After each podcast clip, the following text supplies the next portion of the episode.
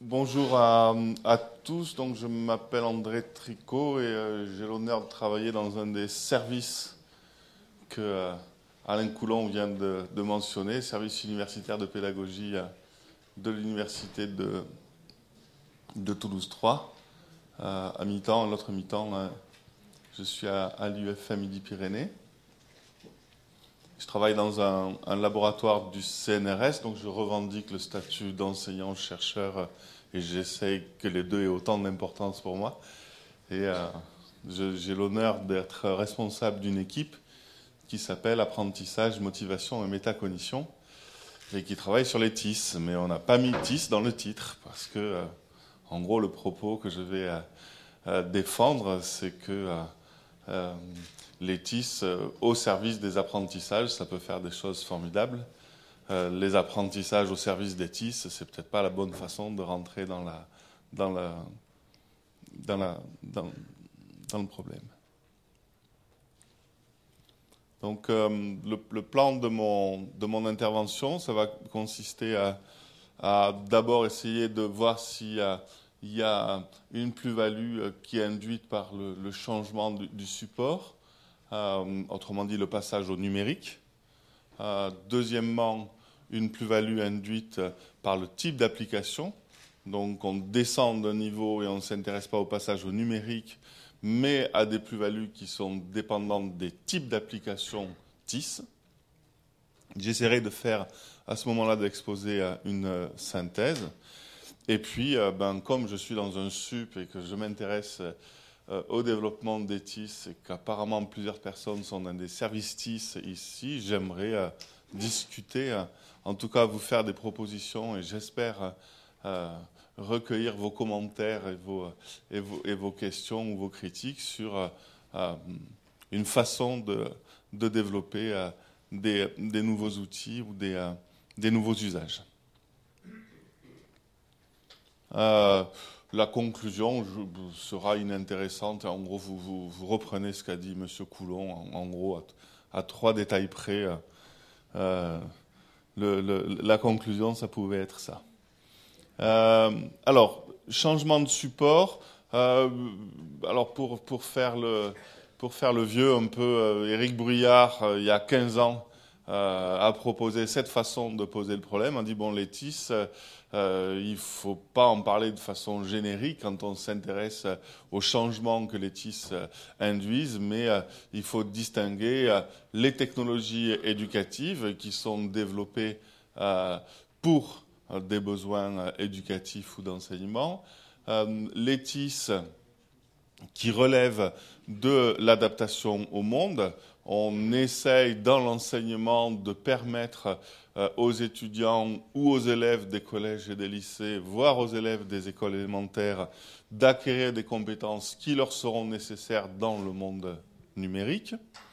Euh, l'amélioration des apprentissages, on essaye à partir d'applications qui sont spécifiques ou qui sont non spécifiques, non pas tellement d'améliorer la situation d'enseignement ou le travail des profs, mais les processus d'apprentissage eux-mêmes. Et c'est essentiellement de ça dont je vais parler dans la, deuxième partie. Euh, les nouvelles façons de travailler. Euh, Internet ne change rien euh, à l'acte éducatif, ne change rien à la façon d'apprendre, de mettre en œuvre des processus euh, d'apprentissage. Par contre, sur les conditions matérielles de l'organisation de la communication, par exemple, entre un professeur et ses étudiants, euh, ça peut changer absolument tout. Et enfin, distinguer ça des effets de mode des TIS qui sont utilisés pour vendre de la vieille camelote en essayant de mettre un peu d'enrobage moderne autour. Et ce que disait Eric Bruyard il y a 15 ans, c'est de dire la première chose quand on s'intéresse au TIS, c'est quand on en parle de savoir dans quelle catégorie parmi les cinq on est, et l'objet dont on parle, le produit dont on parle, le projet qu'on mène, ben, dans quelle catégorie euh, il s'inscrit. Il y a 15 ans, 95%, projets, 95 des projets étaient dans la cinquième ligne. Euh, je ne sais pas si aujourd'hui on a progressé là-dessus, mais je pense que oui.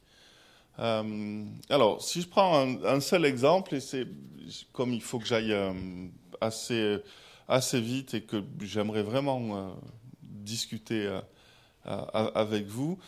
J'ai pris un, seul exemple pour essayer d'illustrer mon propos. J'ai pris simplement l'exemple du multimédia, qui n'est qu'une partie, assez minime d'ailleurs, des, des TIS.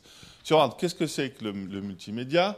On voit que ça peut se résumer très simplement à un enrichissement. Grâce au multimédia, on peut à la fois mobiliser plusieurs canaux sensoriels, utiliser plusieurs codes, utiliser plusieurs formats de documents, utiliser plusieurs sources et utiliser plusieurs modalités d'interaction. Et euh, sur ce dernier point, les modalités d'interaction, je ne sais pas si vos enfants ont déjà Kinect à la maison, mais euh, il y a une révolution absolument formidable qui est en train de se passer sur les modalités d'interaction. C'est-à-dire qu'on va, on arrive à une génération de machines où on va pouvoir interagir sans rien qui vienne gêner notre, notre interaction. Et, euh, je crois que euh, Kinect, pour ceux que ça sert à l'heure actuelle, c'est globalement inintéressant parce que je ne m'intéresse pas au jeu. Mais par contre, ce que ça permet de faire, c'est euh, absolument formidable.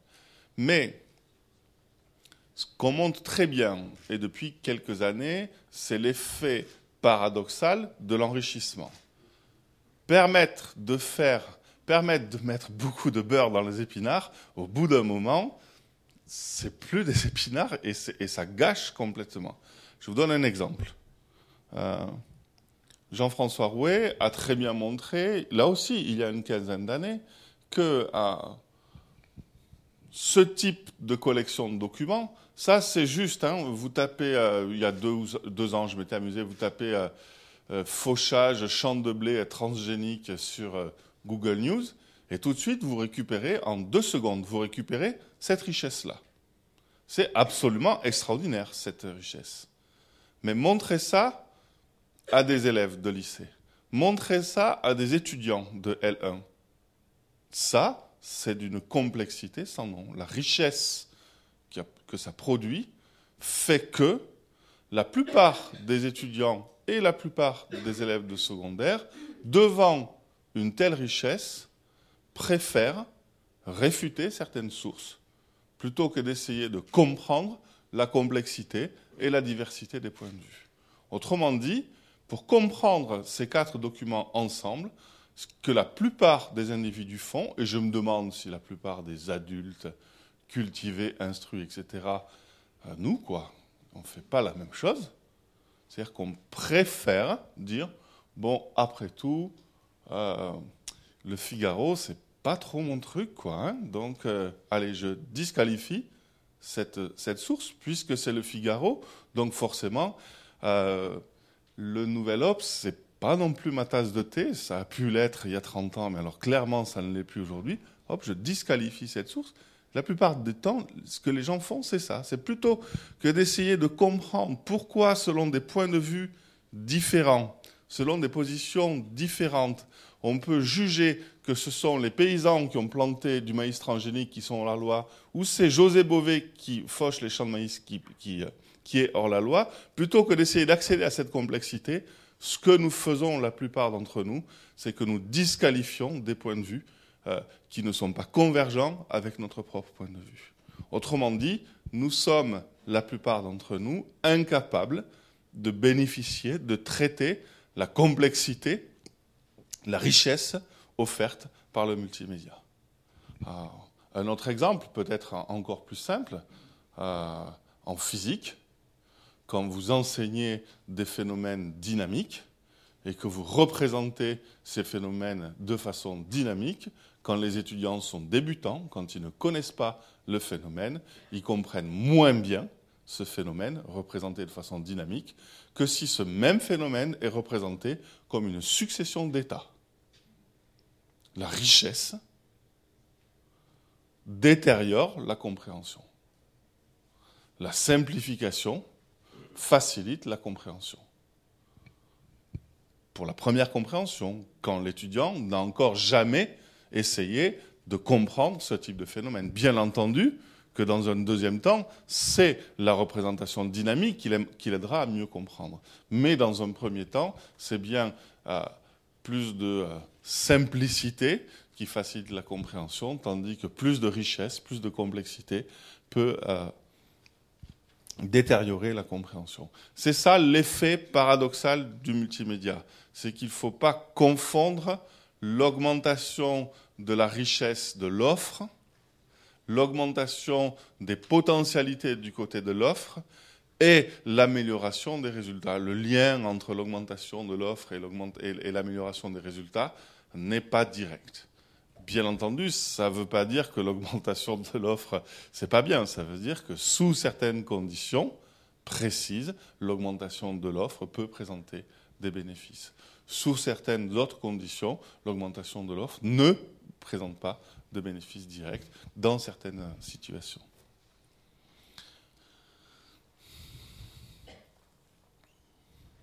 Du coup, je crois euh, que euh, l'important peut être vu euh, quand on descend d'un niveau, et c'est ce que je vais essayer de faire, et de ne pas s'intéresser euh, aux euh, TIS en général, mais à s'intéresser aux plus-values et aux limites des TIS catégorie par catégorie.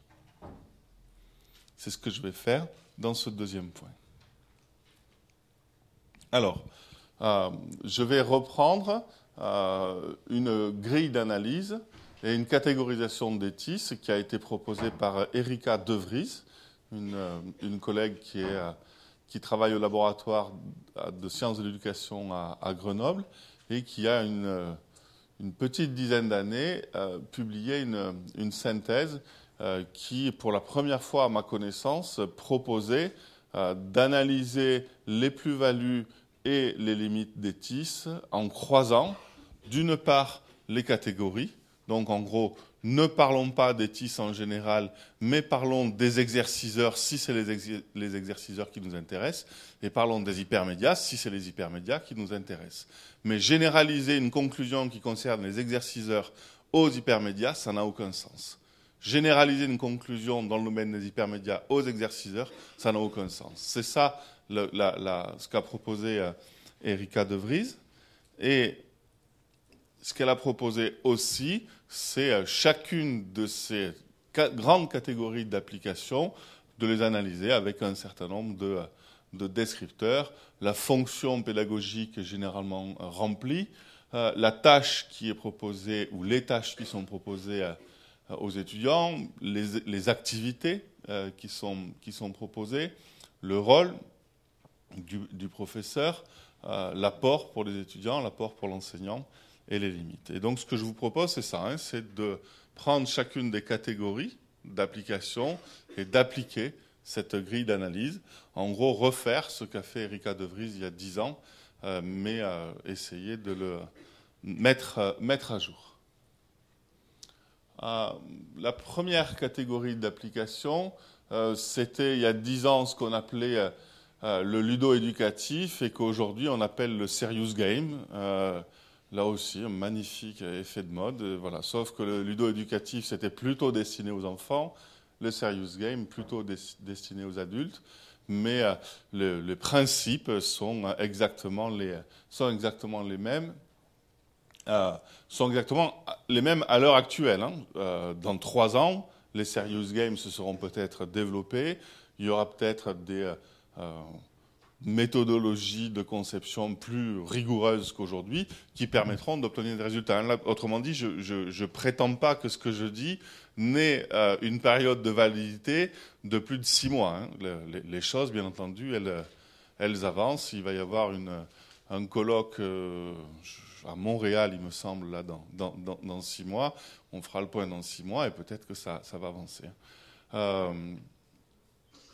La fonction pour l'instant des serious games et des applications ludo-éducatives dans le temps, c'est essentiellement de motiver.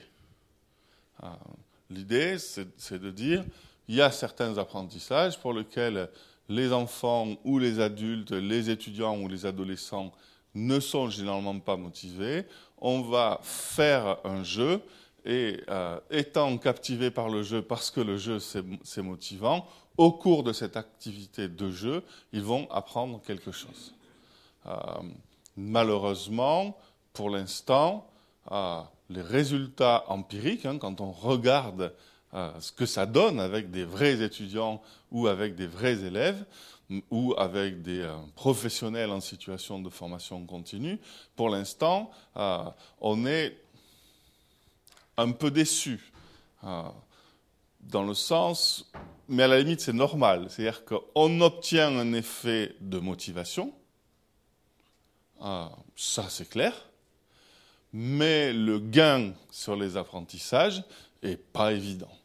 Autrement dit, hein, quand on compare une situation d'enseignement classique à un serious game et qu'on mesure la motivation des étudiants et les gains d'apprentissage, hein, les progrès que les étudiants ont fait entre décembre et mars, ben, on a des résultats qui sont beaucoup plus nets du côté de la motivation que du côté des apprentissages. Et je crois que c'est pour une raison simple, enfin, peut-être en deux, en, deux temps. Euh, d'abord parce que c'est extrêmement compliqué de concevoir un serious game. Parce que concevoir un serious game, c'est être capable de réussir un jeu, à concevoir un jeu, et regarder combien ça coûte de concevoir un jeu euh, électronique euh, installé sur une PlayStation ou une Wii. Euh, c'est pas pas 100 000 euros hein, de développer un jeu, hein. c'est en millions d'euros que ça compte. Et une fois que vous avez réussi le jeu, il faut aussi réussir le scénario pédagogique. Puisque si on veut que les gens apprennent, il faut qu'ils soient en situation d'apprentissage. Hein. Il faut... en gros, pour réussir un serious game, il faut réussir les deux à la fois, et il faut que les deux soient compatibles entre eux. C'est-à-dire que le jeu ne soit pas concurrent avec l'apprentissage, et il faut que l'apprentissage ne soit pas concurrent avec le jeu. Autrement dit, si on a des résultats modestes, c'est peut-être pas tellement par principe, c'est juste que c'est extrêmement difficile de concevoir euh, ce type, euh, ce, type d'application. Et puis aussi peut-être parce que, euh, enfin vous le savez, hein, on a des, on a 100 ans de résultats d'expérimentation sur les joueurs d'échecs qui montrent très bien que les joueurs d'échecs, en jouant aux échecs, ils apprennent à jouer aux échecs. et puis c'est tout.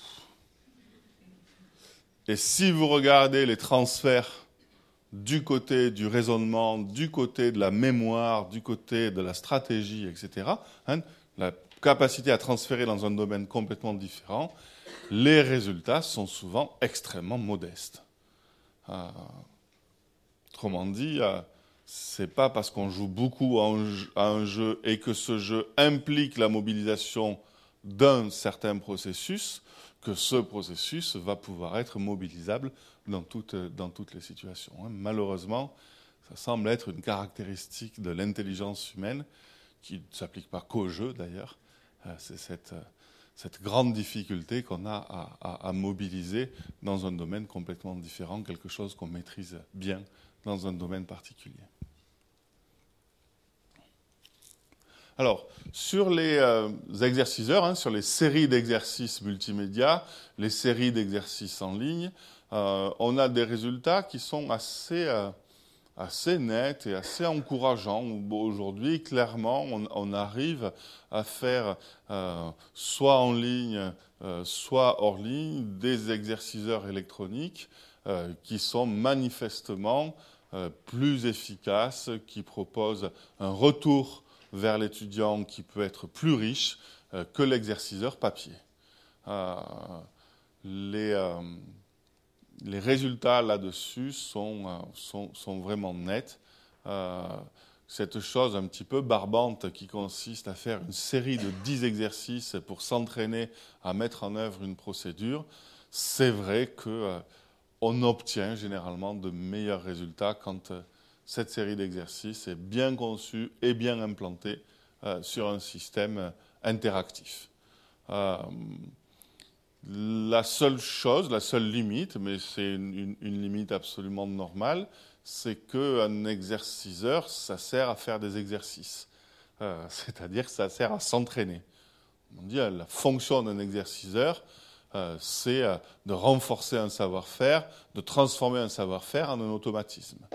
Mais que je sache, faire des exercices, ça n'a jamais trop aidé à comprendre quelque chose qu'on n'était pas capable de comprendre ou élaborer un nouveau concept. Autrement dit, tant qu'on est précis sur la fonction pédagogique des exerciceurs, tant qu'on n'attend pas que les exercices fassent plus que ce qu'ils sont capables de faire, c'est-à-dire des bonnes séances d'entraînement, euh, alors on, obtient généralement de bons résultats. Euh, ensuite, il y a tout le domaine des, euh, des hypermédias, de ce qu'aujourd'hui on appelle les encyclopédies électroniques, les encyclopédies coopératives, les encyclopédies en ligne, etc., type Wikipédia, pour parler de la, plus célèbre euh, à l'heure actuelle, où on peut cliquer sur une infinité de liens à partir du moment où on est rentré quelque part. Dans le domaine des tâches de type documentaire, préparer un exposé, préparer une note de synthèse, euh, faire une revue euh, sur un thème, explorer un thème, élaborer une problématique. Voilà, dans ces euh, catégories de situations pédagogiques, les hypermédias ont été beaucoup utilisés et il faut bien le dire avec un effet paradoxal dont on n'arrive pas bien encore aujourd'hui à se sortir. Ah, cet effet paradoxal est le suivant, c'est en gros c'est l'effet de la richesse. Hein. Euh, ce sont des espaces ouverts qui permettent aux étudiants de découvrir absolument dans tous les sens, de faire des associations d'idées auxquelles ils n'auraient pas pensé, d'aller vers des domaines auxquels ils n'auraient pas pensé euh, a priori. Euh, mais le gros problème, c'est que parfois, au bout de, on a fait pas mal d'expérimentations là-dessus, parfois au bout de 20 minutes, euh, ils se souviennent même plus pourquoi ils avaient commencé euh, à chercher. Il y a un problème de saturation des ressources cognitives en mémoire de travail qui fait que le but initial peut être oublié. la compréhension de la richesse, comme je l'ai montré tout à l'heure, peut être extrêmement difficile. Euh, de sorte que on arrive à ce paradoxe-là. Beaucoup d'enseignants euh, ont trouvé comme réponse à cette difficulté de faire des scénarios guidés. Autrement dit, c'est je vous donne un superbe espace d'exploration, mais vous n'allez pas l'explorer. Vous allez suivre le guide. Et donc, on a des scénarios. Alors, il y a dix ans, c'était les WebQuest, et puis aujourd'hui, ça, ça, change, mais c'est un petit peu toujours la même histoire, c'est pour pas vous perdre, vous allez suivre des consignes très précises du genre, vous allez chercher ce document, puis vous le lisez, puis vous allez chercher celui-là, puis une fois que vous avez fini de, lire celui-là, vous vous posez telle question, etc. On guide l'étudiant. Ce faisant, on obtient de meilleurs, résultats. Mais bien entendu, c'est plus de l'exploration libre, c'est de l'exploration guidée. C'est plus de l'hypermédia. Euh, il y a bien des situations, enfin, on, a vu euh, euh, des situations où finalement, partant de cette situation-là et la guidant, certains enseignants à l'université ou au lycée, mais surtout à l'université, arrivent à tout simplement fermer l'espace. C'est plus en ligne, c'est plus du vrai web. C'est j'ai collecter 10 documents et vous allez lire les 10 documents à la suite. Comme ça, on est sûr qu'on ne va pas se perdre. Total, c'est plus du tout de, l'hypermédia. Vous voyez un petit peu ce, paradoxe hein, qui est le paradoxe de la grande richesse qui permet de se perdre. Et en essayant de répondre à cette difficulté-là, on dénature euh, l'objet initial qui est, l'hypermédia, hein, c'est-à-dire cet espace documentaire libre.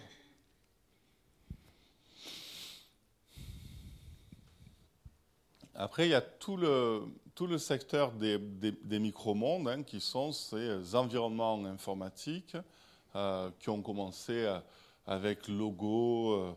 Euh, il y a Cabri Géomètre qui a eu un énorme succès. Il y a tout un tas de. En, gros, des, c'est la catégorie des TIS où on fournit une sorte de boîte à outils sans scénario pédagogique pour que les étudiants ou les élèves fabriquent des concepts, en gros. Hein, qu'on soit dans une activité d'élaboration euh, par la découverte. Euh, le scénario pédagogique, hein, les tâches étant euh, prescrites par le professeur. Hein. Les micromondes, c'est ça, hein, c'est tout à fait les, scénarios hybrides dont, on, M. Coulon parlait tout à l'heure. Il y a une ressource d'un côté, elle existe. De l'autre côté, il y a le professeur qui produit des scénarios, qui produit des tâches, qui fait de la régulation, mais l'un n'existe pas sans l'autre. D'accord?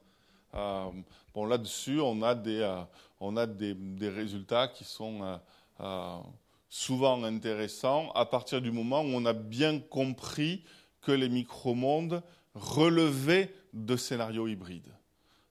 Autrement dit, au, tout début des micromondes, il y a 30 ans, hein, quand, quand, logo est arrivé, il y a eu cette tentation de dire ben, on donne logo et puis les élèves vont rentrer. Euh, c'était très, très, très, très inspiré par Piaget, en fait, hein, logo, vous, le savez. Hein, on va rentrer dans un apprentissage par découverte. C'est le simple fait de se confronter à cet univers-là qui va faire que je vais élaborer des, concepts nouveaux. Ça, manifestement, beaucoup ont du mal.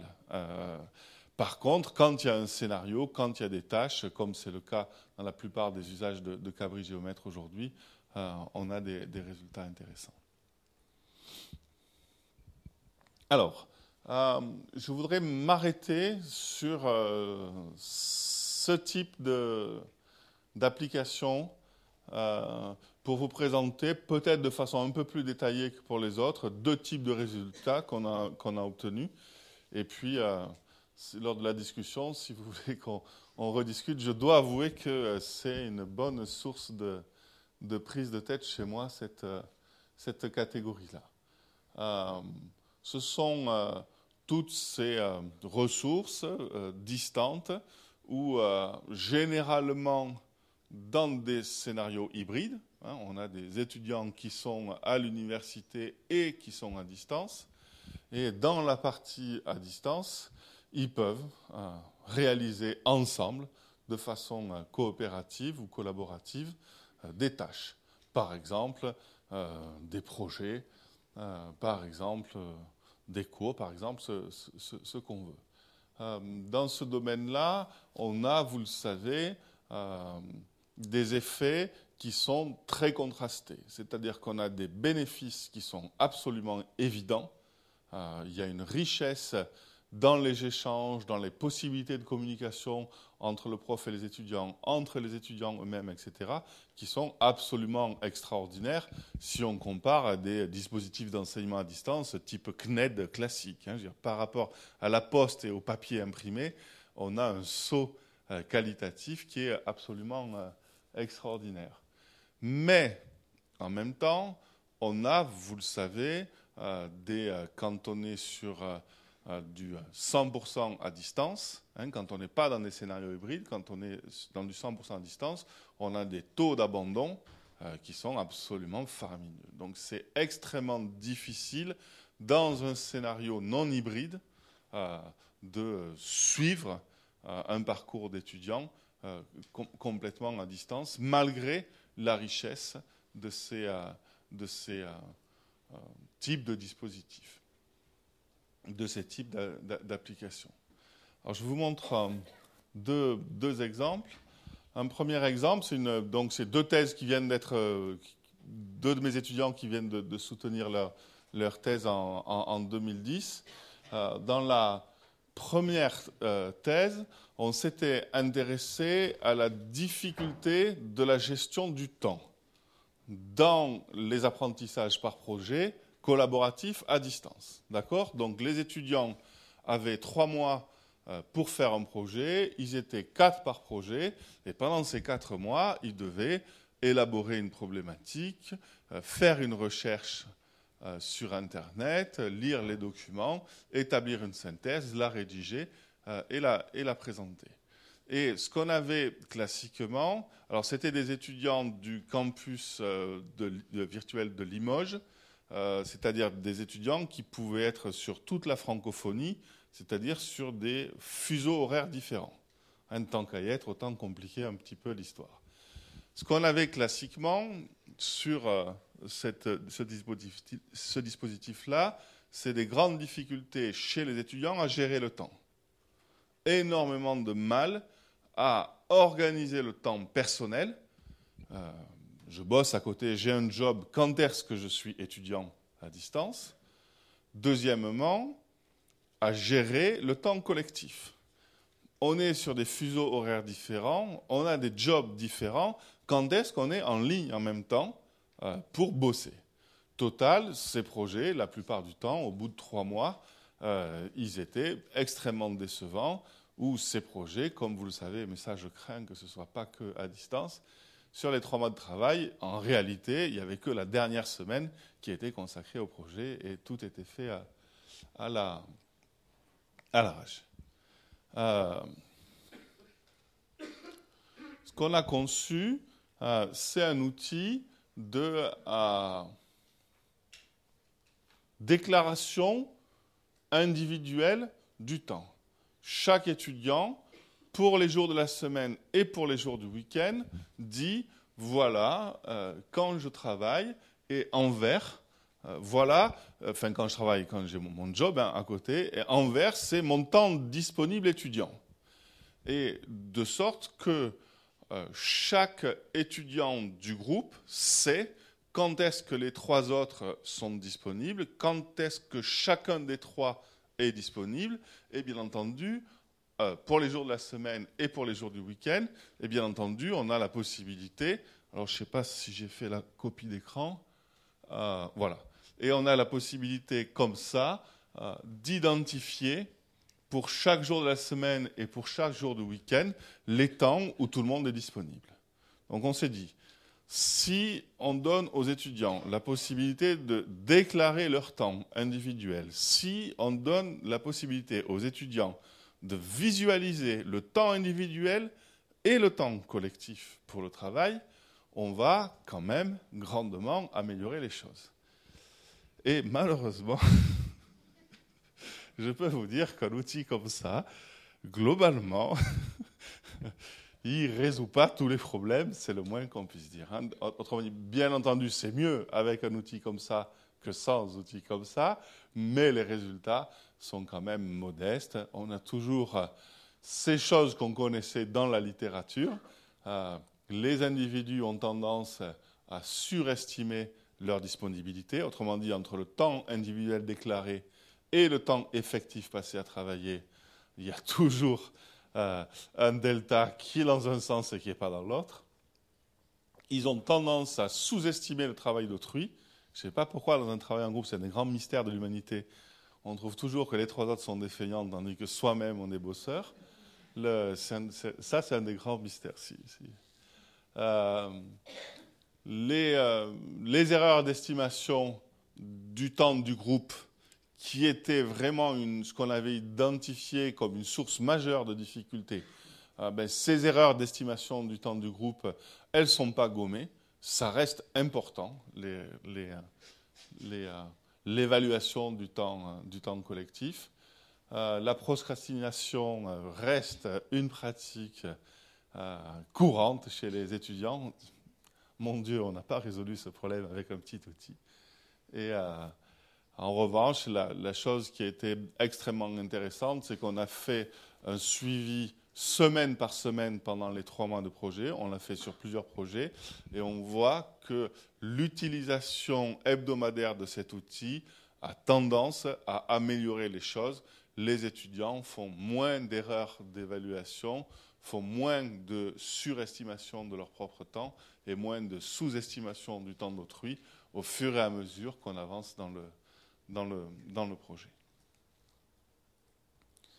Euh, une deuxième thèse qui était toujours euh, sur le, même sujet, euh, qui est comment aider les étudiants à coopérer à distance. concernait cette fois-ci non pas la pédagogie par projet, mais de la résolution de problèmes. Donc il s'agissait de résoudre des problèmes mathématiques à distance, toujours par groupe de quatre. On avait un problème qu'on a piqué à des collègues canadiens qui s'appelle le problème de la course sans gagnant. Euh, je ne vais peut-être pas prendre cinq minutes pour euh, vous, détailler ce problème. Simplement, ce problème-là, euh, il faut en gros trois ou quatre heures de travail à quatre pour le résoudre. D'accord? Donc c'est un problème suffisamment costaud pour qu'il occupe les esprits pendant un moment et surtout pour qu'on ait un véritable problème de coopération. Autrement dit, ce problème-là ne peut pas être réussi par un étudiant qui dit autre Allez, je me tape le boulot parce que je suis bon en maths, vous, vous êtes débile, le mieux c'est que vous fassiez rien, tout seul je vais mieux y arriver. Cette stratégie est absolument impossible avec ce problème-là. Il y a tellement de calculs à faire qu'il faut se partager les calculs. Donc on a construit un modèle euh, en disant ben il faut que le système qu'on va développer permette aux étudiants euh, d'améliorer leur coordination, d'améliorer leur coopération, d'améliorer leur co-construction, donc les trois niveaux de la, les trois niveaux de la, de la, de la collaboration. On a analysé les types de difficultés pouvant être rencontrées à chacun de ces niveaux. Et on a en gros euh, élaboré une liste d'indicateurs de sorte que soit l'application répondait à ce type de difficulté, soit un tuteur qui regarde ce qui se passe sait que quand il y a ça qui se passe, ça veut dire qu'il y a une difficulté qui se trouve à ce niveau-là. D'accord? Donc on a construit un système, euh, en gros, hein, deux ou trois ans de travail pour arriver à bien anticiper, bien régler, croyons-nous, euh, les problèmes d'organisation collective du travail lors d'une tâche de résolution de problèmes. Donc après la phase de modélisation, euh, on a implanté, on a construit un système qui permet euh, de réaliser les tâches que je vais présenter en euh, coopérant, en se co-organisant, en voyant ce que font les autres, en détectant les difficultés que rencontrent les autres, etc. Bon, je, pourrais vous montrer dans le, détail. Je viens tout de suite au, au résultat. Euh, quand on, donc on a comparé pour cette tâche. Donc le même problème était à résoudre par des groupes avec notre système et des groupes sans notre système. Les groupes sans notre système avaient juste un chat. ils pouvaient échanger entre eux. Donc chaque fois, les quatre étudiants ne se voient pas. Euh, ils ne peuvent pas se téléphoner. Ils peuvent juste passer par l'ordinateur pour communiquer. Soit par un chat, soit par l'outil que je vous ai présenté. Et là encore, les résultats sont extrêmement modestes. Euh, il n'y a pas plus de groupes euh, qui ont réussi le problème euh, dans la catégorie groupe avec outils que dans la catégorie groupe avec un, un simple chat. Et il faut vraiment trouver des indicateurs fins pour voir une différence. C'est-à-dire quand on ne compte pas le nombre de groupes qui a réussi le problème et le nombre de groupes qui n'a pas réussi le problème, mais quand on compte l'écart entre la bonne réponse et la réponse erronée des élèves, c'est seulement là qu'on commence à avoir des différences qui ont un petit peu de sens. Autrement dit, hein, notre bon résultat, on ne l'a pas trouvé, donc on est allé gratter un peu pour essayer de dire, bon, quand même, globalement, c'est un peu mieux avec notre outil, mais honnêtement, c'est quand même pas beaucoup mieux euh, avec, euh, avec notre outil. Autrement dit, coopérer véritablement à distance, c'est-à-dire se représenter ce que fait autrui pendant que je fais quelque chose, ça veut dire échanger avec autrui sur sa représentation du but, ça veut dire échanger avec autrui sur sa représentation de la stratégie à mettre en œuvre, ça veut dire échanger avec autrui sur la plausibilité des résultats intermédiaires, ben ça, c'est quand même beaucoup plus facile quand on est quatre autour d'une feuille euh, que quand on est à, distance. Et euh, rentrer tous les outils pour favoriser ça, soit on ne l'a pas réussi, soit je crains qu'en fait on ait fait ce que font beaucoup les informaticiens, c'était une thèse en informatique, hein, je, me rentre dans le lot, hein, bien entendu. Ce qu'on a fait, c'est qu'on a fait un outil tellement génial qu'il est inutilisable. Euh, il y a tellement de fonctionnalités dedans qu'en fait, il aurait fallu former pendant 15 jours les étudiants à apprendre à utiliser ce truc. Et, hein, autrement dit, bien entendu, il n'y a rien de plus difficile pour coopérer avec autrui sans voir tout simplement les états émotionnels et cognitifs d'autrui. Et les actions d'autrui.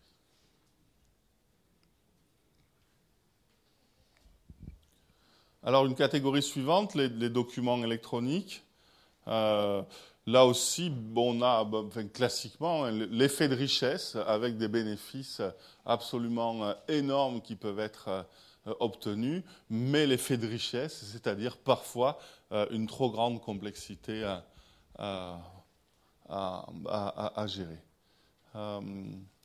tout ce qui est le domaine des logiciels de simulation, des animations, etc., des représentations dynamiques, l'appareil, on obtient de euh, très bons résultats, euh, mais si on n'est pas dans de l'apprentissage initial.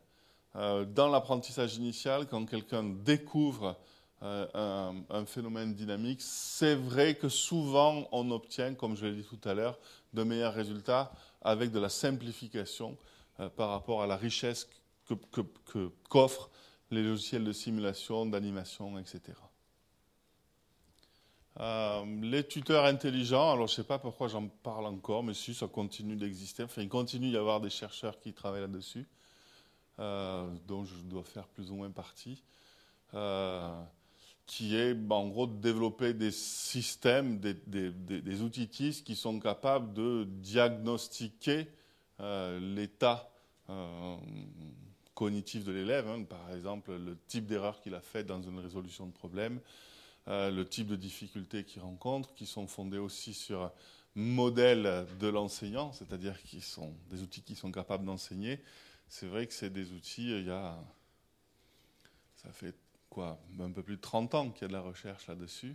Il continue d'y avoir une superbe conférence chaque année, la conférence ITS, euh, qui est extrêmement intéressante mais euh, nous devons dire de façon modeste que pour l'instant, c'est euh, de superbes outils de laboratoire qui n'arrivent pas tellement à sortir des laboratoires et faire ça dans la vraie vie, un vrai tuteur intelligent euh, utilisé par des vrais étudiants dans des vraies situations. Pour l'instant, il faut, il faut quand même avouer que ça court pas, ça court pas les rues, mais je serais même incapable de vous citer un seul nom euh, de tuteurs intelligents qui fonctionnent à, l'heure actuelle. Donc c'est plus un défi en termes de recherche, un défi extrêmement intéressant, en termes de modélisation notamment, mais euh, ça donne des conférences scientifiques absolument passionnantes. Mais je crois que tout simplement, il faut le sortir du domaine des TIS. C'est un problème de recherche passionnant, c'est pas encore, euh, pas encore les TIS. Puis bien entendu, il y a tout le, tout le domaine de l'utilisation pédagogique d'applications professionnelles qui est extrêmement important, bien entendu, dans toutes les, formations professionnelles, euh, mais, mais, mais, pas que, bien, entendu. Euh, les projets pédagogiques aussi, bon, ça, tout ça c'est beaucoup plus euh, connu et, c'est peut-être pas la peine de s'y de, arrêter. Donc pour finir dans les temps et avoir le temps de, discuter, euh, synthèse sur les plus-values, je crois que euh, euh, c'est clair que généralement on a des effets positifs au niveau de la motivation, de l'engagement des étudiants, parfois du plaisir, des gains en termes de richesse et de complexité avec l'effet paradoxal que je vous ai présenté au, au début. Des effets positifs en termes d'interactivité et de personnalisation, mais attention, c'est extrêmement difficile à développer. faire de la personnalisation, c'est un boulot monstrueux, c'est pas quelque chose qui se fait, qui se fait, qui se fait comme ça. bien entendu, au niveau des contenus que l'on peut, que l'on peut proposer. Et comme ça a été dit en introduction, il y a peut-être aussi une, évolution euh, du statut des connaissances, peut-être une évolution moins rapide que ce qu'on veut bien raconter. Euh, les étudiants qui arrivent en cours en sachant plus que leurs profs, il n'y en avait pas beaucoup il y a 30 ans, je ne sais pas s'il y en a beaucoup plus aujourd'hui. donc voilà. Il y a peut-être une évolution, mais on n'est pas encore euh, si vous regardez les discours qui étaient tenus il y a 15 ans sur l'effet d'Internet, etc., on, en est loin rapport à cette, question. Même si, bien entendu, il y a une, évolution du statut des connaissances dans la société. Euh, je parle à, l'université, hein, le rapport entre un prof et des, étudiants, de ce point de vue-là, euh, a changé, mais peut-être pas de façon aussi profonde que ce que l'on imagine. Donc les apports du multimédia, de la multimodalité et de la simulation à la compréhension sous les réserves que j'ai données, les apports de l'interactivité à une, individualisation, si on croit, comme la plupart des gens aujourd'hui, à une, individualisation light, une individualisation, c'est plus prendre en compte quelques caractéristiques des individus, mais pas prendre en compte la singularité. Ça, je crois qu'on ne sait pas faire.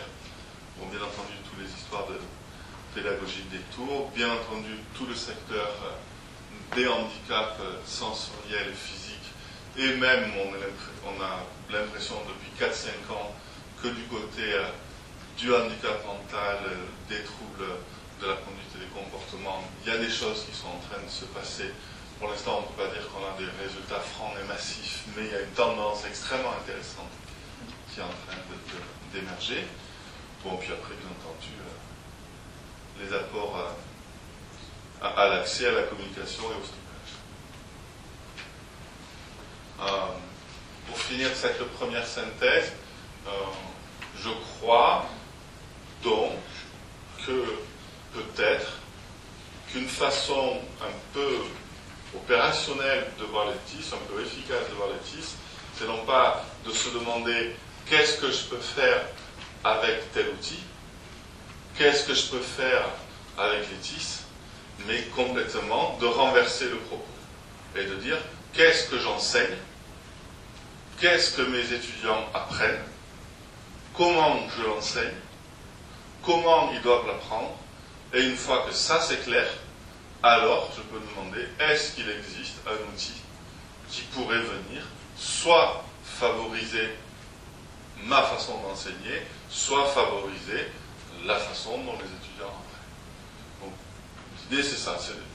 Mais bien entendu, pouvoir rentrer dans ce type de démarche-là, euh, mettre TIS au service, euh, ben, ça nécessite euh, une grande culture TIS ça veut dire qu'il faut bien connaître tous ces outils, euh, bien connaître comment ils fonctionnent, qu'est-ce qu'on peut en faire, etc.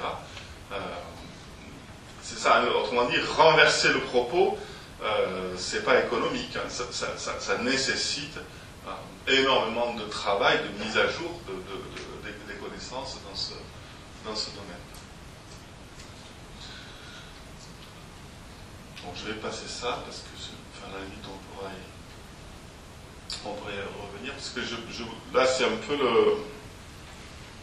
Là, c'est un peu avec ma, casquette SUP maintenant que je vais un service universitaire de pédagogie. En gros, je vais vous présenter un, petit peu là où on est né dans notre réflexion, puisque dans notre service, c'est nous qui sommes chargés euh, des formations TIS hein, sur l'université Paul Sabatier. Et, euh, euh, et on est aussi chargé de, l'accompagnement des projets TIS. C'est-à-dire quand une équipe d'enseignants à, l'université veut se, lancer dans un projet, cette équipe peut faire appel à nous.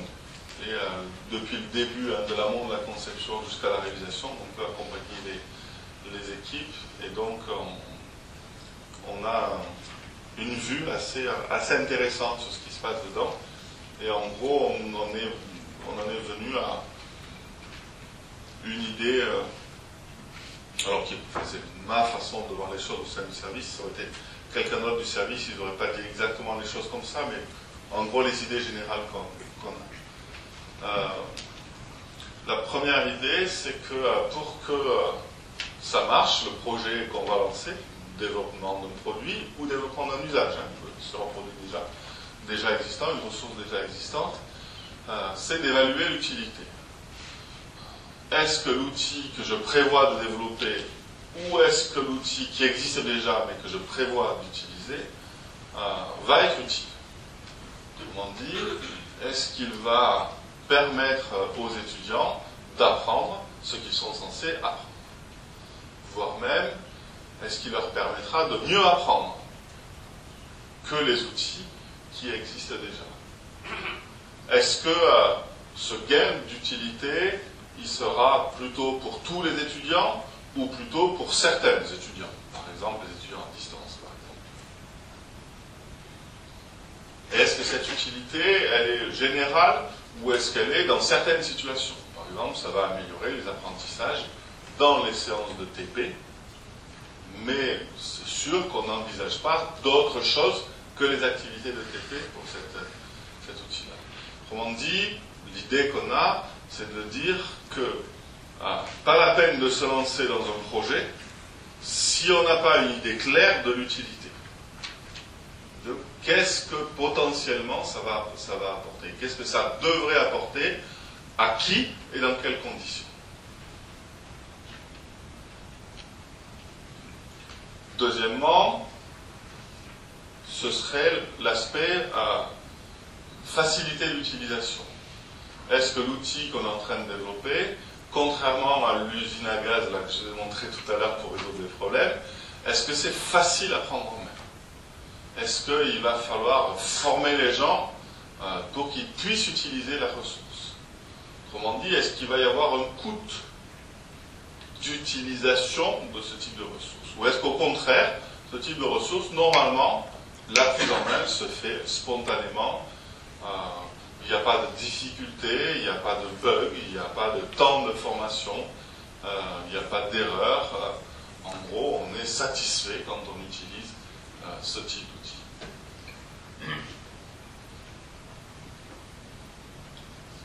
Troisièmement, et ça c'est la, enfin, les deux premières questions, elles ne sont pas faciles, mais la, troisième est carrément difficile, c'est l'idée d'acceptabilité. C'est alors là, je vais rentrer en deux, deux grandes catégories. La première catégorie, c'est les critères de compatibilité organisationnelle. Est-ce que l'usage que j'ai prévu de cet outil est compatible avec l'organisation du temps dans mon Autrement dit, est-ce que euh, les contraintes d'emploi du temps et les contraintes d'usage sont compatibles? Ensuite, les contraintes d'espace. Est-ce qu'il y aura un lieu pour, étudier cette, pour utiliser cette ressource?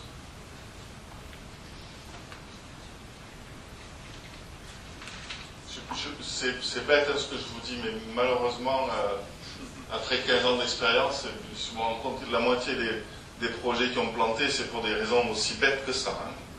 C'est malheureusement la réalité. Puis bien entendu, les critères de compatibilité matérielle.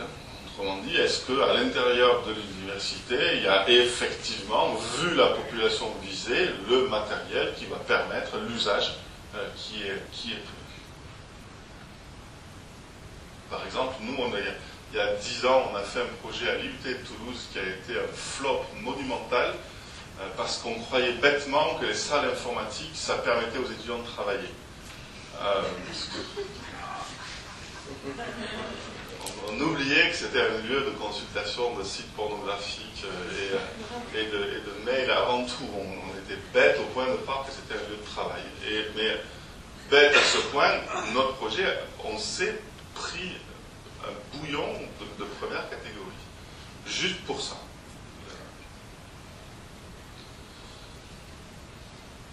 Ensuite, des critères de compatibilité qui seraient plus de la compatibilité sociale et culturelle. autrement dit, est-ce que l'outil qu'on prévoit de concevoir ou qu'on prévoit d'utiliser, il est compatible avec les valeurs, les représentations, les intérêts, les motivations des usagers, des usagers sais pas si, M. Coulon a raison, je ne suis pas sûr qu'il ait raison, mais admettons qu'il ait raison sur l'idée que les profs d'université, c'est des gens qui aiment bien savoir et qui n'aiment pas trop ne pas savoir. Mettons. allons sur le terrain et vérifions cette hypothèse. Si jamais cette hypothèse est vérifiée, l'idée c'est de dire si vous voulez insérer une ressource qui va mettre en doute le savoir du professeur, il y a peu de chances pour que le professeur qui est sur ce système-là accepte de la mettre. Vous voyez, c'est ça un petit peu l'idée hein, de, compatibilité avec des, valeurs, des représentations et des motivations. Ah. Pour vous donner un, exemple réel, je ne brode pas à partir, de ce qu'a dit euh, Alain Coulon. Euh, dans le domaine aéronautique, euh, pour la formation des pilotes, pour la formation des, techniciens de maintenance, on a énormément de mal dans la mise en place, non pas des TIS, mais dans la mise en place des scénarios de type blended, des scénarios hybrides. En gros, on a un scénario type qui est vous préparez à distance la formation, il y a une semaine de formation à distance, puis vous venez à Toulouse et euh, il y aura la formation en présentiel à Toulouse. Donc il y a une partie euh, qui leur est dévolue, c'est à eux de décider quand est-ce qu'ils se forment, etc. Et on se rend compte que chez les techniciens de maintenance, mais encore plus chez les pilotes, et encore plus chez les pilotes militaires, il y a une représentation qui est que le travail, c'est plus important que la formation. La formation, c'est pas, c'est pas important, c'est secondaire, c'est, ce qui compte, c'est le boulot. Donc, autrement dit, euh, le temps de formation, c'est un temps qui est secondaire. Et euh, ce qu'il croit, c'est que dans ma journée de travail, il va bien se dégager à un moment donné ou à un autre du temps secondaire, et pendant ce moment, je pourrai aller me former. Dans la réalité, ce temps secondaire ne se dégage jamais, et la plupart viennent en formation euh, sans avoir en, formation présentielle, sans avoir fait la formation à, distance. Euh, et bien entendu, ils ne sont pas au niveau. Euh, il y, a, des gros, gros problèmes de, formation. Et ça, c'est vraiment un problème de valeur. Et pour eux, si on met en concurrence le travail et la formation, la formation, c'est une valeur secondaire par rapport au, travail. La formation, c'est secondaire par rapport à la productivité. La formation, c'est secondaire par rapport à l'efficacité. Et dès que c'est mis en concurrence, euh, voilà. Par contre, on voit que malheureusement, hein, dans des euh, systèmes autoritaires, où c'est pas la personne qui décide de ce. Je parle du secteur aéronautique. Hein. C'est pas la personne qui. Et je parle pour les pilotes et, ça, concerne beaucoup moins les techniciens de maintenance. En tout cas, dans une moindre mesure. Quand on, dit aux personnes maintenant tu vas te former, c'est pas lui qui décide, c'est son chef qui décide. Hop, d'accord, je vais me former. C'est ça, hein, quand je parle de, de problème de compatibilité de, bien entendu, après, il y, a les, il y, a les, usagers, mais bien entendu, il y a l'institution qui, qui, achète l'outil, et puis après, tous ces, toutes ces histoires de, conflits d'intérêts euh, dont je viens de, dont, dont, je viens de parler. Euh, troisième critère de compatibilité, euh, les critères de compatibilité personnelle. C'est-à-dire, est-ce que je me représente moi-même, est-ce que je suis convaincu que l'outil qu'on me propose va me permettre d'apprendre ce que je vais apprendre, va, me, va me plaire, va me satisfaire euh, Est-ce que euh, je crois que ça, c'est, il y a l'engagement, mais on voit qu'il y a surtout des problèmes de persistance. Hein. au bout d'un moment, je me rends compte que ce truc-là, il n'est pas parfait, que je rencontre des difficultés, et c'est la facilité à laisser tomber, à dire, ah ouais, donc ça de l'outil, euh, donc, je laisse, donc je laisse tomber.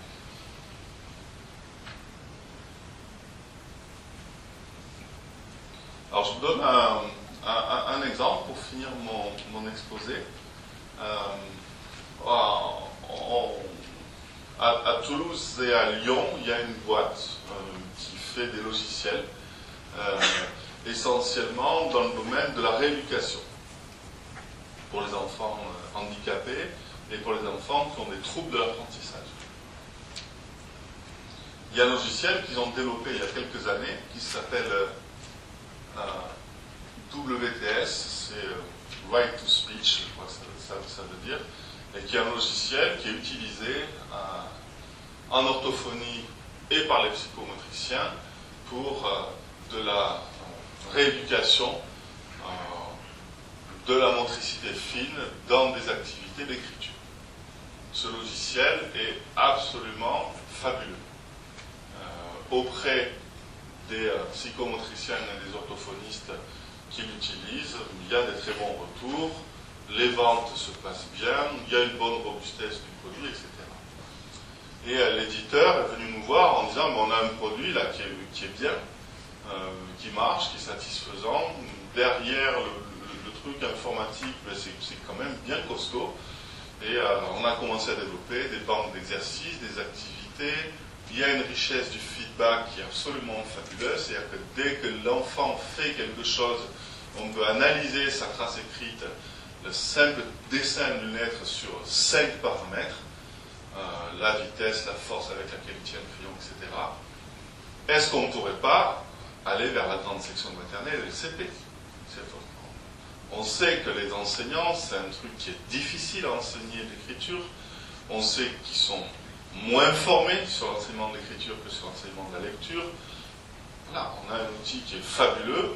Euh, on a un objectif d'apprentissage qui est énorme dans l'éducation, alors qu'on sait qu'il passe derrière l'objectif d'apprentissage de lecture, est-ce qu'on ne pourrait pas viser le public des grandes sections et des CP euh, plutôt que uniquement les, les, orthophonistes et les, et psychomotes Vous imaginez les bénéfices envisagés par l'entreprise derrière. Le marché, bien entendu, n'est pas le même. Donc on a fait une étude de, en gros, une étude d'acceptabilité a priori. Donc pendant six mois, on est allé dans des écoles et on a regardé comment l'écriture s'enseigne, quelles tâches sont proposées, qu'est-ce que les enseignants font, qu'est-ce que les élèves font, sur quel temps, avec quelles contraintes matérielles et quel type, Et la recommandation qu'on a faite à l'entreprise, euh, c'était ne développez pas ce produit. Ça ne marchera pas. À l'heure actuelle, la façon dont est organisée l'activité en grande section et en CP euh, ne permet pas d'accueillir un logiciel comme ça.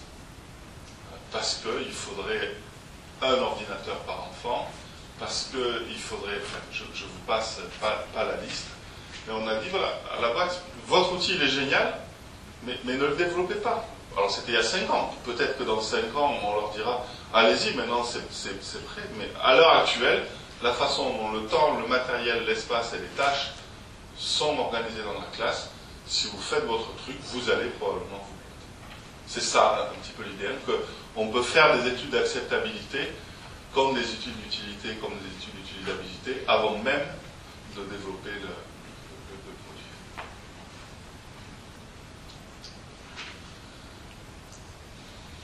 Alors, pour, euh, euh, en, guise de, conclusion, euh, les relations entre les, trois, parce que nous on croit que pour qu'un truc marche, il faut qu'il soit utile, il faut qu'il soit utilisable et il faut qu'il soit compatible, en gros, avec le contexte dans lequel on veut, l'insérer. Et on croit que ça, ça peut s'évaluer avant ou pendant. Il n'y a pas attendre que ce soit trop tard pour se poser ce genre de questions. Après, il y a juste le sens. Alors, il y a des modèles. Il y a le, modèle de Nielsen, qui est. Alors, c'est un modèle qui se lit de droite à gauche et qui, dit voilà, en gros, le dernier critère, c'est l'acceptabilité. Et les relations, en gros, ben, l'ordre dans lequel on doit se poser les questions, en gros, ce qui conditionne. L'idée, c'est que ce qui est à droite conditionne ce qui est à gauche, et, ça s'enchaîne ça s'enchaîne comme ça. Hein. Autrement dit, voyez, l'utilisabilité euh, est le premier critère euh, qui vient avant l'utilité, qui vient avant l'acceptabilité. Donc ça, c'est la, vision de, de Nielsen. Euh, il y a une autre vision là, qui, est, inspirée de, de TAM, hein, de, Technology Acceptance Model de, de, Davis. Euh, donc Dylan Morris l'ont pris. Euh, eux, leur idée, c'est que euh, ce qu'il faut d'abord, c'est évaluer l'utilité, l'utilisabilité, puis l'utilité perçue et l'utilisabilité perçue. Autrement dit, c'est n'est pas uniquement évaluer l'utilité, mais ce que les futurs usagers croient à propos de l'utilité, pas simplement l'utilisabilité, mais ce que les futurs usagers croient à propos de l'utilisabilité. Et que ça, ça vient avant l'intention d'usage, l'acceptabilité, et c'est dans ces conditions-là qu'on pourra éventuellement avoir un, usage réel. Euh, et, moi, ce que je crois, et là je n'engage que moi, c'est que c'est pas. Enfin, quand on regarde. Euh, si vous regardez les, les, pagers, vous vous souvenez ces petits trucs là qui étaient vendus par France Télécom, là, pour s'envoyer des SMS euh, euh, Là, c'est bien l'acceptabilité chez les adolescents qui a fait que ce produit a marché, alors qu'au départ, l'usage envisagé, c'était plutôt un, usage professionnel. Autrement euh, ou si vous regardez peut-être plus près de nous, peut de remonter à iPad. Grosse problème, grosse promesse d'acceptabilité, aucune promesse d'utilité. Aucune. C'est absolument aucune. Et on a bien l'idée qu'on peut mettre une promesse d'acceptabilité d'abord. Et si elle est suffisamment forte, c'est l'acceptabilité sociale hein, à fond, si elle est suffisamment forte, ça permettra de vendre et l'utilité viendra derrière. Vous voyez? Donc c'est ça, c'est l'idée qu'il n'y a pas un critère qui est plus important que l'autre et il n'y a pas un critère qui est antérieur aux autres. L'idée c'est que ça dépend des cas, ça dépend des fois, euh, la place et l'ordre des critères va, va, va différer. C'est en tout cas ce que je, ce que je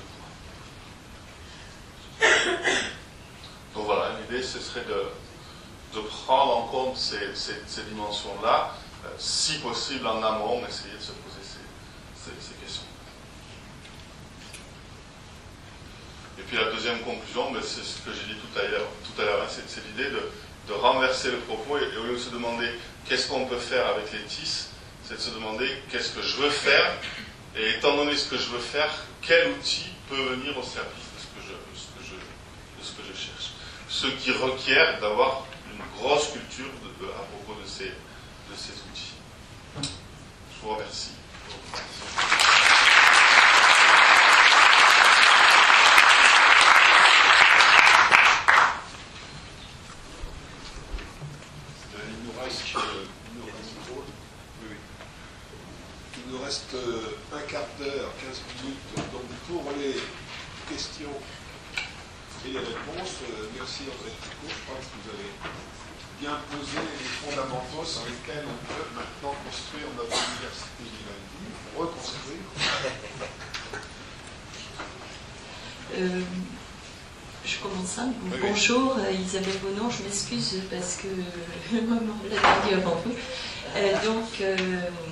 bah, merci pour tout ça, c'était super, plein, plein d'idées intéressantes.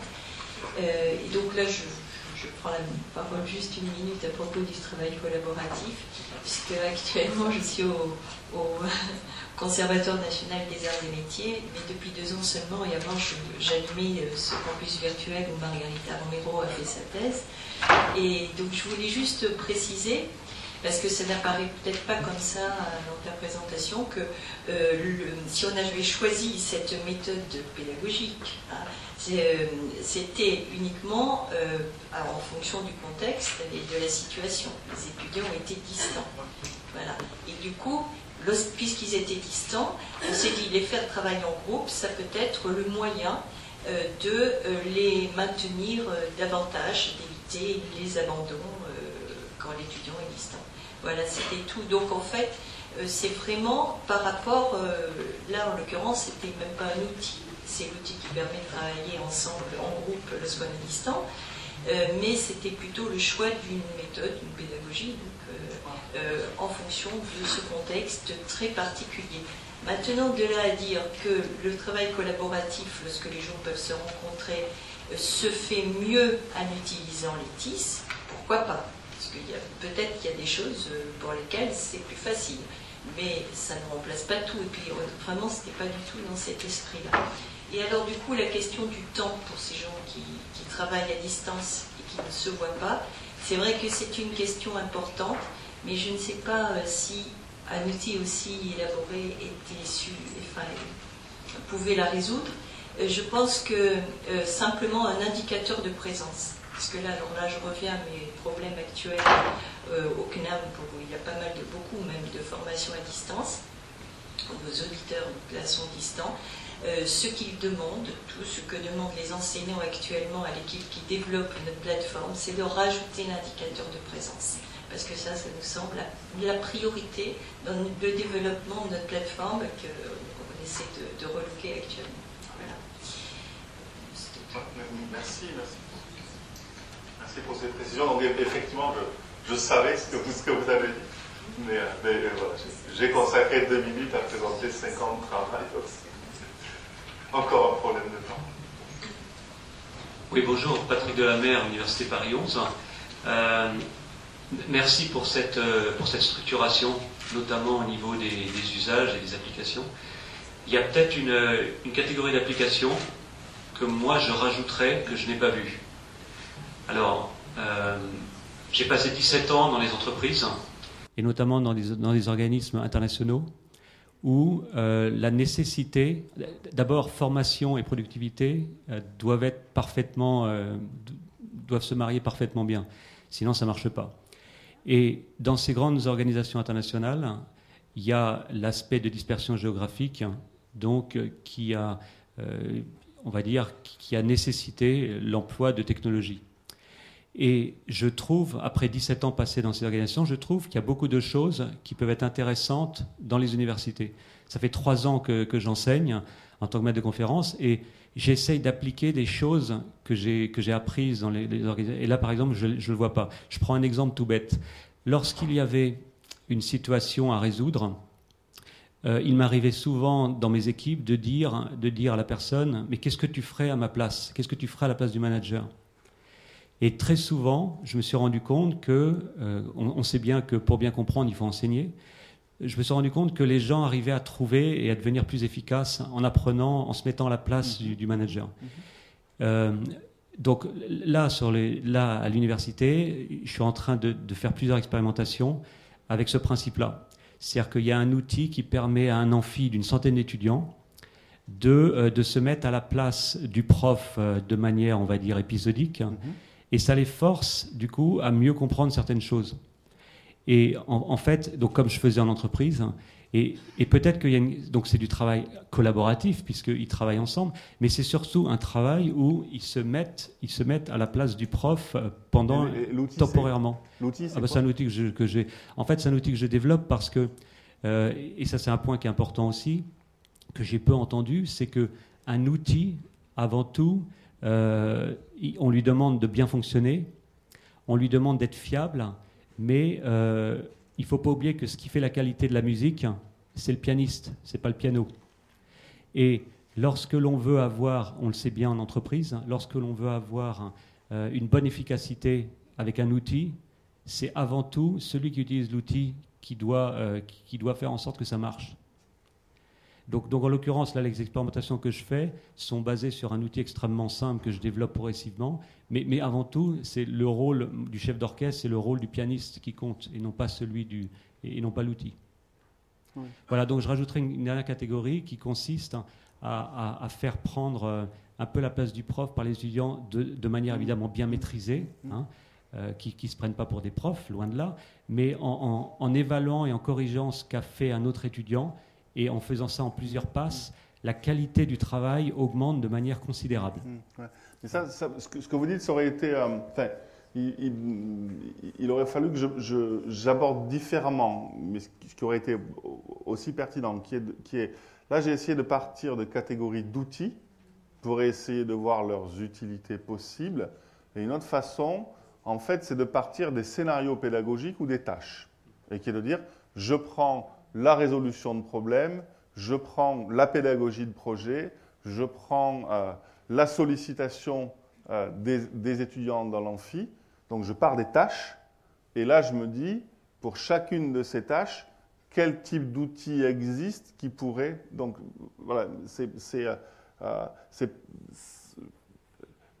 j'aurais pu développer ce propos, ça aurait juste pris trois jours de plus de préparer l'intervention. Enfin, c'est, dit, l'entrée que vous avez, je, crois que c'est la bonne, mais, mais c'est tout simplement monstrueux d'essayer de faire une recension de ça. Vous voyez, de prendre de rentrer par les situations, là, hein, c'est qu'est-ce que ça c'est une tâche. Hein. Qu'est-ce que vous feriez si vous étiez à la place d'eux? Ça c'est une tâche. Et après se demander, pour cette tâche-là, est-ce qu'il existe un instrument qui facilite ou est-ce que je peux développer un instrument qui facilite?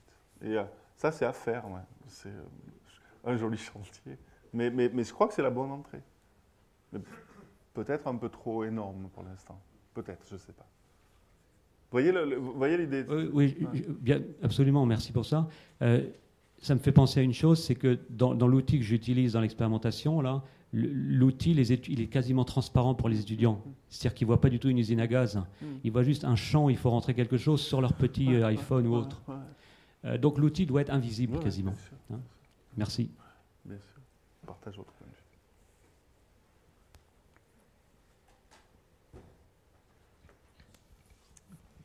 Bonjour, Isabelle Olry-Louis de l'Université Paris 3. Merci pour cet exposé euh, très précis avec beaucoup d'exemples euh, que j'ai beaucoup apprécié. Simplement, vous avez insisté sur les limites que mhm. rencontraient les outils, et c'est tout à fait honnête de présenter des choses comme ça. En même temps, vous insistez aussi sur l'importance de se poser la question de ce qui est attendu en termes d'apprentissage. Mhm.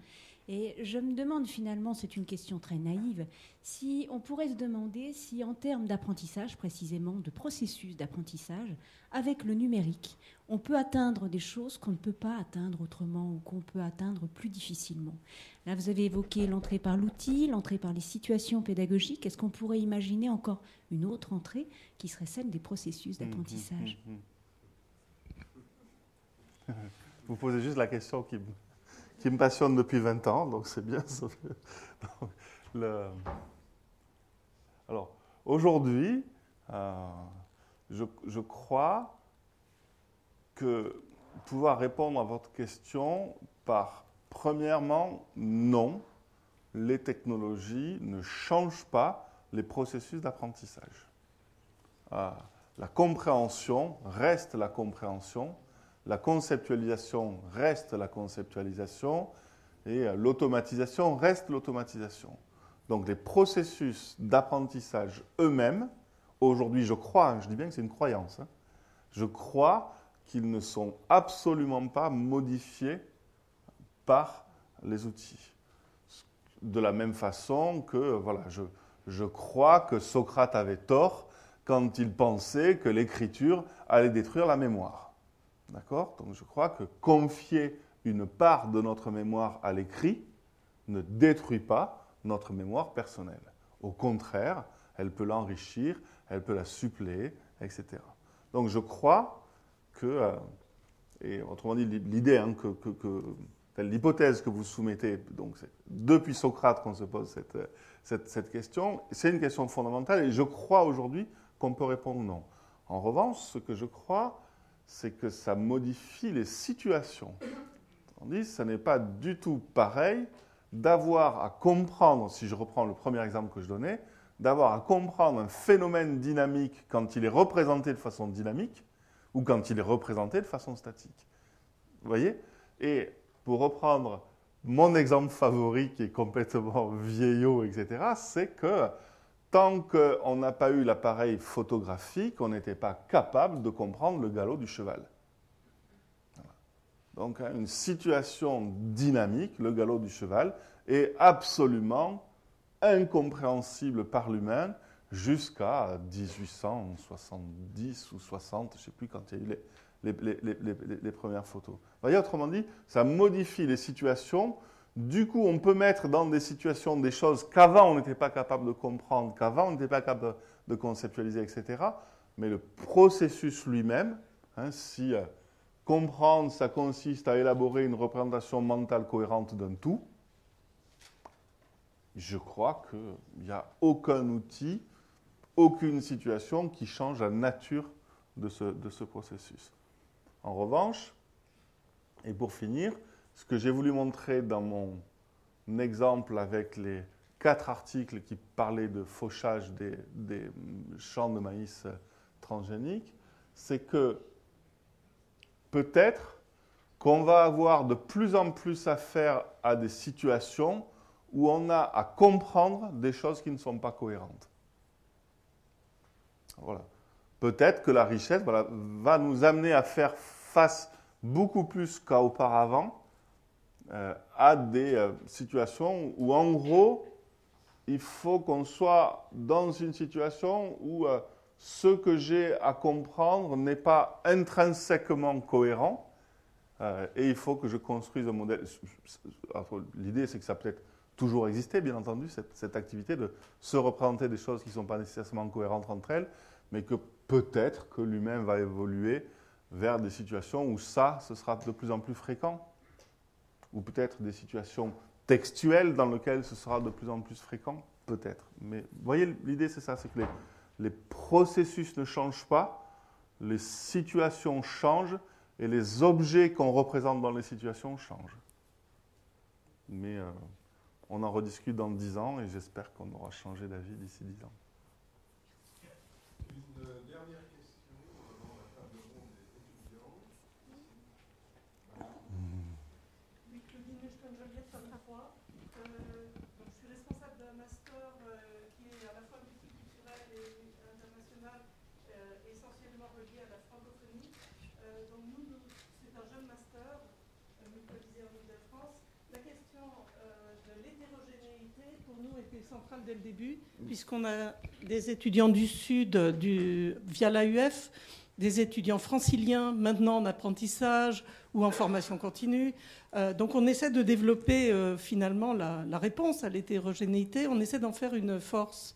C'est-à-dire dans les groupes projets, on a mis la barre assez haut et je ne sais, bon, pour l'instant c'est à peu, à peu près réussi. Hein. J'ai bien aimé justement votre positionnement qui montre aussi les difficultés. Euh, donc euh, des étudiants de sciences dures avec des étudiants de sciences humaines, euh, des étudiants jeunes, apprentis avec des étudiants chevronnés, des didacticiens, des, bon, des gens qui sont aussi en situation extrêmement difficile dans leur vie, Haïti, Côte d'Ivoire, Niger, etc. Donc et dans les groupes projets, on leur impose finalement le, sud, le nord-sud, l'hétérogénéité. Avez-vous étudié ce paramètre d'hétérogénéité dans... Non, non, mais ah, alors que c'est vrai que c'est le... Moi, je, travaille beaucoup dans le secteur industriel, automobile, aéronautique, etc. Et c'est vrai que la, cette, dimension, euh, je, suis euh, très souvent sollicité dessus. Euh, et, voilà, pour l'instant, je n'ai pas, la, pas la force, je n'ai pas la, pas la culture, tout simplement. Moi, je pense que ça renforce la motivation, la curiosité dans un premier temps. Et c'est vrai que pour des franciliens, par exemple, très gâtés, qui râlent beaucoup d'ailleurs, curieusement, travailler en hétérogénéité bah, les aide à tenir dans un master finalement assez difficile quand on travaille, ah ah je pense. Ah, c'est une dimension absolument fabuleuse à, J'aimerais bien étudier ça de près.